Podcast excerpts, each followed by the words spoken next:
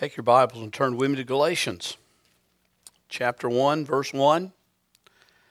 As we start uh, an adventure, I think that will be edifying and kind of fun to work through.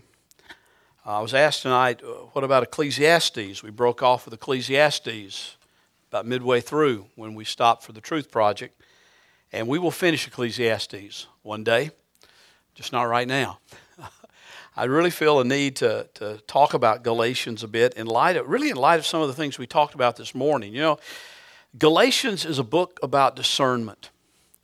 Uh, the Apostle Paul is writing to the church at Galatia, probably one of his earliest letters. As a matter of fact, some of the dating of this, uh, be sure John takes notes over there if you don't mind. He looks so cute over there. I'm sorry. I'm sorry.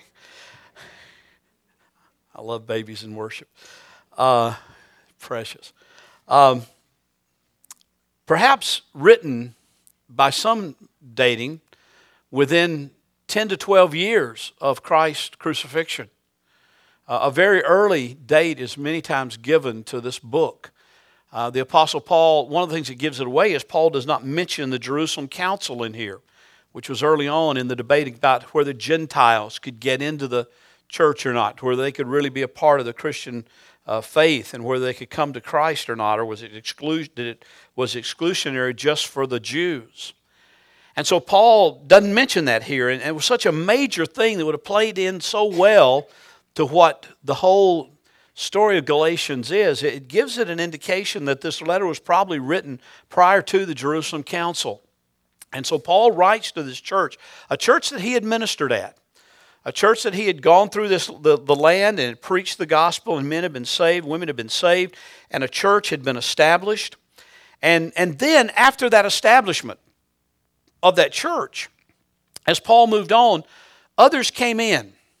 And they began to uh, probably judaizers probably those who came in and, and said well you know jesus is fine and jesus is important and you've got to trust in christ but You've also got to have circumcision. You've got to go through the ritual of the Jewish faith in order to get full access and full entrance into the Christian faith. And so you guys have got it, a part of it all right, but you've got it backwards.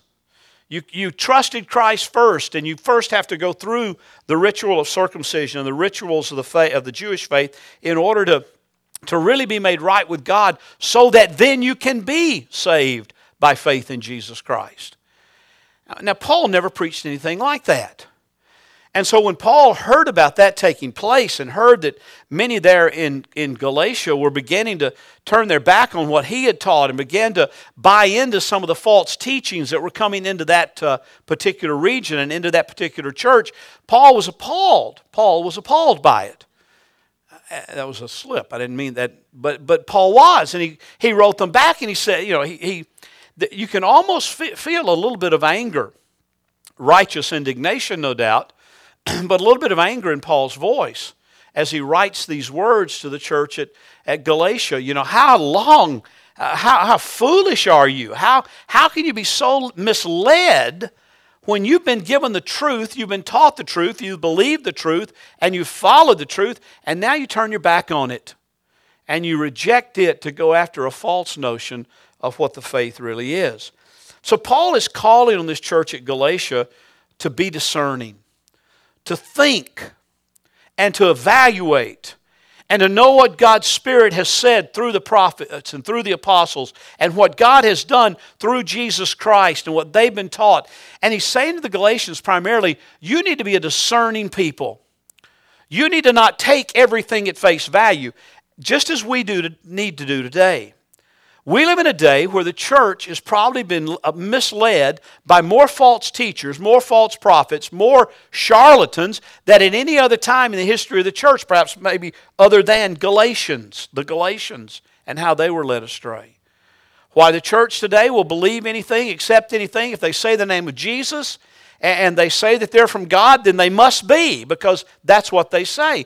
But as we'll see as we move through this book, we'll come to understand, I hope, that not everything that just says Jesus and not everything that says I am from God is really from that source.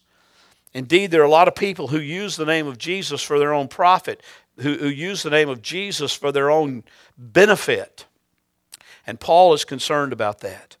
Listen what he says to the Galatians. We'll read the first 10 verses, may or may not look at all of them tonight. Paul, an apostle. And then parenthetically, he says, not sent from men, nor through the agency of man, but through Jesus Christ and God the Father who raised him from the dead. And all the brethren who are with me to the churches of Galatia. Grace to you and peace from God our Father and the Lord Jesus Christ, who gave himself for our sins so that he might rescue us from this present evil age according to the will of our God and Father, to whom be the glory forevermore. Amen. Now that's his introduction. That's his salutation, if you will, greeting them. Then he says, I'm amazed. I'm shocked that you are so quickly deserting, deserting him who called you by the grace of Christ for a different gospel, which is really not another, only there are some who are disturbing you and want to distort the gospel of Christ. But even if we or an angel from heaven should preach to you a gospel contrary to what we have preached to you, he is to be accursed. As we have said before, so I say again now if any man is preaching to you a gospel contrary to what you received, he is to be accursed. For, I, for am I now seeking the favor of men or of God? Or am I striving to please men? If I were still trying to please men, I would not be a bondservant of Christ. There's a lot of lot in these first 10 verses that we could look at and we could evaluate and think about as we get started. And I want to I don't want to give the whole uh, thing tonight because I want us to think about it and, and work through it in a very careful way. But just in those first five verses, in that introductory passage that the Apostle Paul writes there, he, he says several things. First of all, he establishes his authority. He says, Paul, an apostle. Now, that should have been enough.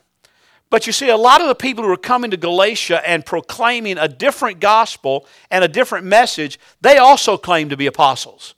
They said, oh, we're, we're an apostle just like Paul is. Uh, and and they, they couldn't give quite their credentials and quite the pedigree that Paul could, but they still claim to have the same apostolic authority. So Paul makes it clear in that parenthetical note that I'm apostle, not sent from men, nor through the agency of man but through Jesus Christ and God the Father who raised him from the dead. Paul says, My authority is not a man given authority. My authority is not coming from Peter or James or the church at Jerusalem or anybody else. My authority is from Jesus Christ. And, and no doubt he would have recounted to them when he was there about that Damascus Road experience how he was traveling to persecute the church, and God, Jesus appeared to him in a vision, a bright light, and he fell blind, and he went on into the city, and there his eyesight was restored. And then for three years, he went away into the desert, literally, and studied with no one but Christ. He didn't have Peter and John and James teaching him what he believed. He went and spent time with Christ. And so Paul says, I want you to know what I told you is true, and I'm not an apostle that has been sent by men or through any kind of agency of man, but I come only in the name and only in the authority of Jesus Christ and God the Father. And I want you to know I am I taught you the truth, and you ought to you ought to continue following that which you believed, is, is the implication there, even in verse 1. And he brings greetings from all the brethren who are with him to the churches in Galatia. Now, notice there the word plural, churches in Galatia. This probably was a letter that was sent to the region. There were more than one church there, and all of them had been infected by this false teaching. Remember this morning we talked about the, the glory of God and knowing who God is. We talked about virus and how a virus is very small, very tiny, but once it gets in, it multiplies and it infects and, and it grows and it makes the body sick. Well, that's what was happening at Galatia. They were being infected by a virus that was from the world and from the devil and, and uh, that was contrary to the teaching of God. And, and Paul grieved over that. Anytime a pastor sees his people following after something that is less than what is the truth, something that is less than what God has revealed, it's a, it's a matter of grief for a pastor. And while Paul was not the pastor of the church at Galatia in the sense of he lived there among them, Paul was itinerant in his ministry. Paul had a pastor's heart, and it broke his heart to see that sort of infection, that sort of viral infection beginning to spread because he knew it would be deadly if allowed to run its course. In verse 3, he says, I want you to know I, I, I come to you and I, I, share with you grace to you and peace from God our Father and the Lord Jesus Christ, who gave himself for our sins so that he might rescue us from this present evil age, according to the will of our God and Father, to whom be the glory forevermore. I, that's always been one of my favorite uh, introductions to any of Paul's letters. Because in those few little words there, he expresses so much of the gospel. The gospel is by grace. The gospel brings peace of God and peace with God. And it's from the Father through Jesus Christ, his Son. And Christ gave himself, in other words, sacrificed himself for our sins so that he might rescue us from this present evil age. Paul says, listen, the age that you live in is, evil, and there's all sorts of forces out there in opposition to God. And, and Jesus has, by his sacrifice and by his grace, rescued you out of it. If you're a Christian here tonight, you are such because Christ reached in and rescued you from a perverse and an evil generation. And what, happen, what is happening with the Galatians and what is happening in so many of our churches today, we, we are saved out of that generation. We are saved from that evil generation, but we kind of go back and flirt with it just a little bit. We go back and we, we, we touch the old things that we used to touch, and we, we, we think about the things that used to be a part of our life that Christ saved us from. And those become captivating things because our minds don't discern right from wrong, evil from good, and truth from error. Paul says it's by grace, it brings peace, it, it gives us freedom. You know, one of the things that Paul is going to deal with in this book, when he, when he, freedom, when he rescued us, he set us free from, from being held captive. One of the things that I find in the church of Jesus Christ in the 21st century and it was this way in the 20th century too also is so so many times the, the church gets caught up in legalism in, in what I do and what I don't do. And so, since I don't do it, you ought not do it. And if I do it, you ought to do it. And that has nothing to do with what Scripture says. Sometimes it's just cultural norms. Sometimes it's just, you know, tradition. Sometimes it's any number of things. And, and, and, we get so caught up in that. And the tradition takes over and the cultural norms take over. And we find ourselves enslaved to that. We find ourselves enslaved to, to, to legalisms, to do's and don'ts. And, and we make that to be Christianity. And it is not Christianity, folks. It is moralism. And that's all it is. This morning, one of our men told me about a sign. I don't know where, it, I couldn't exactly figure out where it was, but somewhere between here and Mount Vernon on the uh, cutoff there. Uh, there was a church sign. I only think of one church out there, so it might have been this church. But he, he was telling me he passed by it this past week. He, it was on Friday. He actually called me on Friday night, and I wasn't able to talk to him. We talked this morning. And he said, You know what I saw on this sign? He said, I'd never heard this before. He said, But on this sign, it said, Love God with all your heart and do as you please. Well, I told my our church member that saw it uh, that that's a that's a Lutheranism. That's a, a little bit of a change of paraphrase on what Martin Luther said. Martin Luther says, "Love God and sin boldly." Not exactly like that, but love God with all your heart and do whatever you please. Now, the problem is we sometimes leave off the first part. And when they go, well, I go to church, so I can do whatever I please. That's not what the sign is saying. The sign is saying if you love God with all your heart, if you are passionate about being obedient to Him, if your, your motivation in life is to know Christ and be obedient to Christ, then you ought to be able to do whatever you want to do. Because what you want to do will be dictated by the Lordship of Jesus Christ in your life, and you will only want what He wants. You follow? That's important. If we were walking with Christ in a passionate relationship, if we are walking with Christ in a prayerful relationship, day by day, evaluating not just the, the old cliche of what would Jesus do, but evaluating life through the eyes of Christ and saying, Lord, what would you have me do? Show me if you were what you'd have me to do. Every, and, and if we were praying, like the psalmist said, you know, delight yourself in the Lord, and He will give you the desires of your heart. The psalmist is not saying there, if you delight in God, you can ask for a new Porsche. I've been doing that since I was 16 years old, and I still haven't gotten it because that's not what he's talking about. He's saying, Delight yourself in the Lord. Put your, put your pleasure in Jesus Christ. Find your pleasure in Jesus Christ, and He will give you the right kind of desires for your life. He will direct you. So love the Lord your God with all your heart and do as you please. If the first part of that is, is followed. Our problem is we delight ourselves in the world, don't we? We delight ourselves in ourselves. We delight ourselves in, in thinking we're right and everybody else is wrong. The psalmist said, and Paul will say in this book, delight in Christ, follow Christ, love Christ, and don't get caught up with human traditions. Because human traditions will enslave you.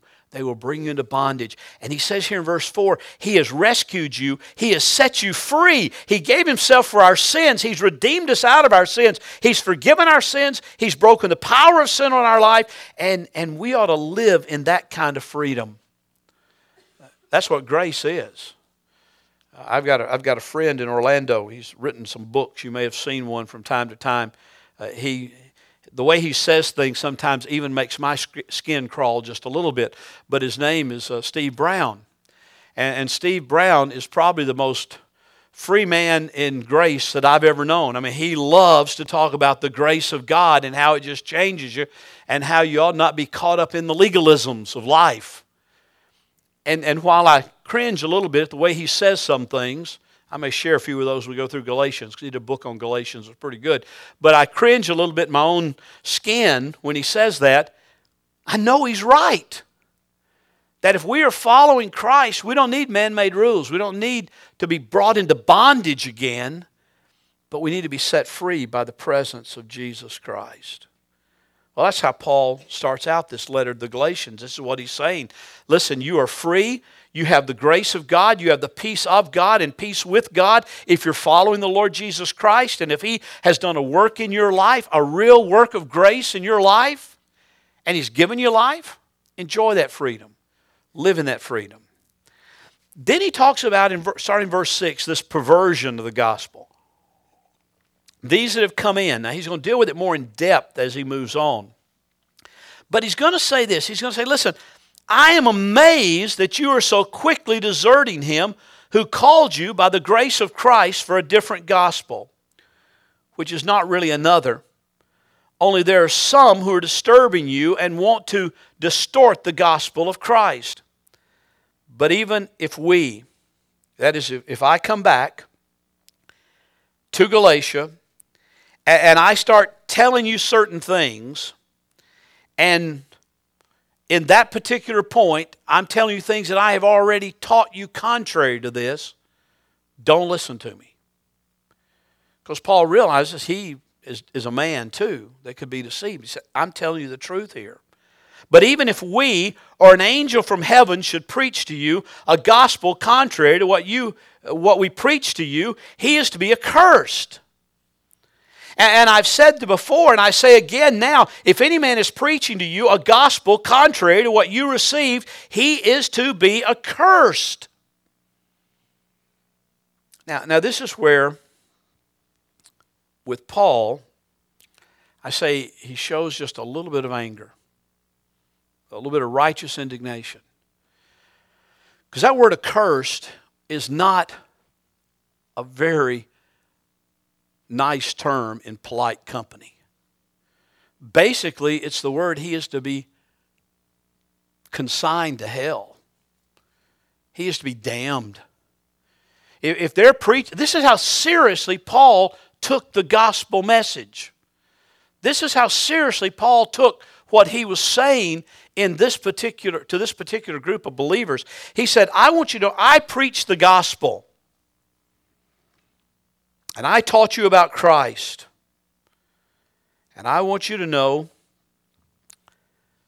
that there's a serious matter of changing. So if I come and preach differently, or even if an angel from heaven comes, does that sound familiar at all? Huh? Satan. I'm talking a, a contemporary cult. Mormonism said the angel Moroni came and gave these tablets. Paul says if an angel from heaven comes and tells you something contrary to this gospel, they're to be accursed. It's not from God, it's from the, the angel of darkness, it's from Satan himself. You see, what Paul is getting to here in these verses, and, and I want to wrap up with something on this to get us thinking about what this book is all about. What Paul is talking about is becoming discerning believers, looking at every message, looking at every teaching, looking at every teacher from the, from the point of view of what God's Word says. Uh, the, the greatest need, or one of the greatest problems in the church that we live in today, and I'm talking about across the country and across the world, but also right here in Somerset, is the problem of a lack of spiritual discernment. I mean, we watch people that, that teach weird things on television and think, ooh, that sounds interesting. That's new. I once heard a professor of mine in seminary said, if it's new, it's probably not right. And if it's right, it's probably not new. Curtis Vaughan used to say that regularly in New Testament class. If it's new, it's probably not right. And if it's right, it's probably not new. Because God's given His revelation of Himself. God's given His truth, and it's come through the apostles and, and through the church, and it's met the test of time, and it's been, it's been prayed over and thought about, thought about and, and, and discerned and, and interpreted through the years. But Christians tend to believe whatever comes along that expresses itself as, quote, Christian and that's problematic. You know, just because something claims to be, just because somebody claims an experience, doesn't mean that experience is true. If that experience is not, is not tested by the Word. One of our problems in the contemporary church is we believe all experiences. And we start judging the Scripture in light of experience. It has to be the other way around. We judge experience in light of Scripture. There are all sorts of warnings in the, in the New Testament about discernment and the need to be spiritually discerning. We'll look at one in a few weeks, uh, uh, maybe a long time from now. In Matthew 7 15, he said, Beware of the false prophets who come to you in sheep's clothing, but inwardly they are ravenous wolves. You will know them by their fruits. And he goes on to talk about grapes are not gathered from thorn bushes or figs from thistles. No, beware of false prophets because they're coming. In Matthew 24 11, uh, Jesus speaking again, and he says these words He says, Many false prophets will arise and will mislead many. Because lawlessness, lawlessness is increased, most people's love will grow cold. But the one who endures to the end, he will be saved. There, there's that perseverance of all true believers. Or, or, verse, or verse 24 in that same chapter. For false Christ and false prophets will arise and will show great signs and wonders so as to mislead, if possible, even the elect. Behold, I have told you this in advance. Or if you go over to Mark's Gospel, Mark, Mark chapter 13, give you a little Bible drill here, right quick. Mark chapter 13, verse 22, where Jesus again speaking says, For false Christ and false prophets will arise and will show signs and wonders in order to, to lead astray, if possible, the elect. But take heed, behold, I have told you everything in advance. Or you can go over into some of the letters into 1 Peter, excuse me, 2 Peter. 2 Peter verse 2, chapter 2 and verse 1. But false prophets also arose among the people, just as uh, there will also be false teachers among you who will secretly introduce uh, destructive heresies, even denying the master who bought them, bringing swift destruction upon themselves. Or 1 John, in 1 John 4 1, when he just simply says, Brethren, beloved, do not believe every spirit but test the spirits to see whether they are from God, because many false prophets have gone out into the world. By this you know the Spirit of God. Every spirit that confesses that Jesus Christ has come in the flesh is from God, and every spirit that does not confess Jesus is not from God. This is the spirit of the Antichrist, of which you have heard that it is coming, and know, and now it is already in the world. See, all through the New Testament, there is that call for discernment to watch, to judge, to discern between true and false teachers and true and false prophets. They're, they're really about six principles that I, I think you, we need as Christians to develop today and understand today if we really want to follow Paul's exhortations in Galatians. They're very simple. One is to learn to exercise discernment while growing as a Christian in faith, love, and holiness. Just learn to be discerning as you grow, as you study the Word, as you pray, and as you hear things. Don't immediately grab hold of them, but say, What does the Word of God say about that? And examine that, search it. Secondly, develop a thorough and sound grasp of Scripture. Listen, it saddens me to know that there's so many Christians today that have no real grasp of what the Word says. Oh, they know a few stories. They know that, you know, uh, Moses built the ark. Isn't that right? Oh, it wasn't Moses, it was Noah, wasn't it? That's right. Well, close enough because Noah was swallowed by a fish. No, no, that was Jonah. I mean, uh, they know there's these stories there, but they get them all confused sometimes. And stories are not the essence of the whole thing. You've got to know the truth behind the stories. Listen, I, I, I got to be honest with you. I am. I don't think there's anything that excites me more at Grace Baptist Church than what we're doing with our children and with our youth they're being taught a, a clear, thorough, and sound grasp of the Bible. They're being prepared in ways that I was not prepared as a youth or a child. I got to be honest with you. I mean, I was told moralisms. I was told, you know, you be good because God loves good little boys and girls. And then I come up and find out I'm not good. So God must not love me. You know? Because there's none good. No, not one. Not even one. I, am told, you know, you, you don't do that because if you want to get to heaven, you got to be good. Where did that come from? I was taught that in Sunday school, folks, in a Southern Baptist church. Where'd that come from? Didn't come from the Word.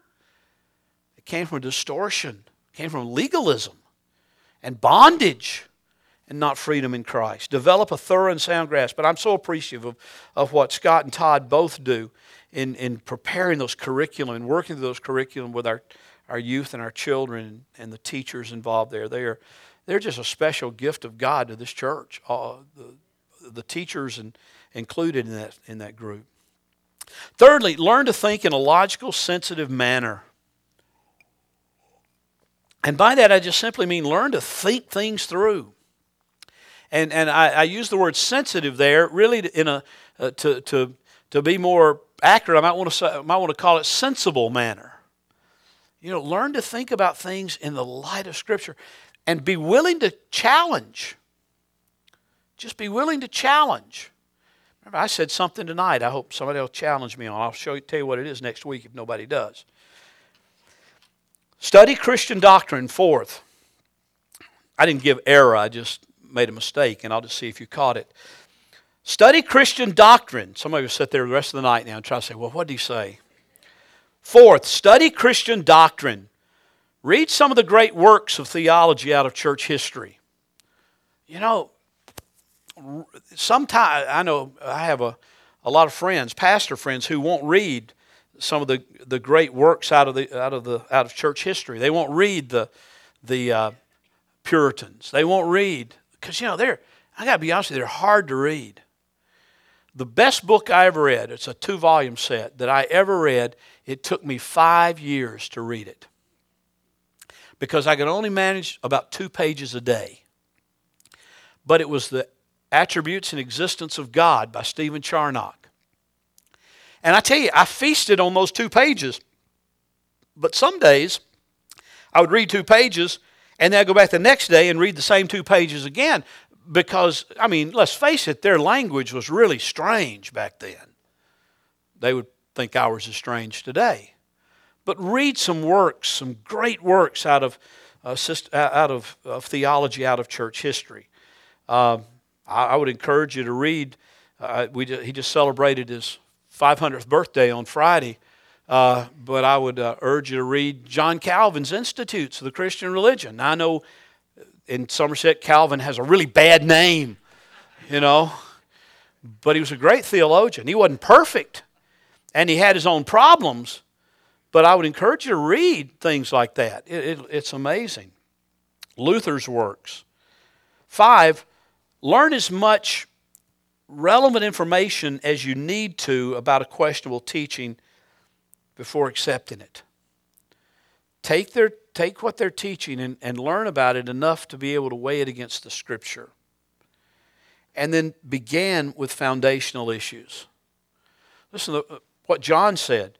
If a spirit comes not confessing that Christ came in the flesh, then don't listen. You know, ask questions about the incarnation. Ask questions about creation. Ask questions about the atonement. Ask questions about the resurrection. Ask questions about uh, the things Paul said in, in 1 Corinthians 15 as being the essence of the gospel.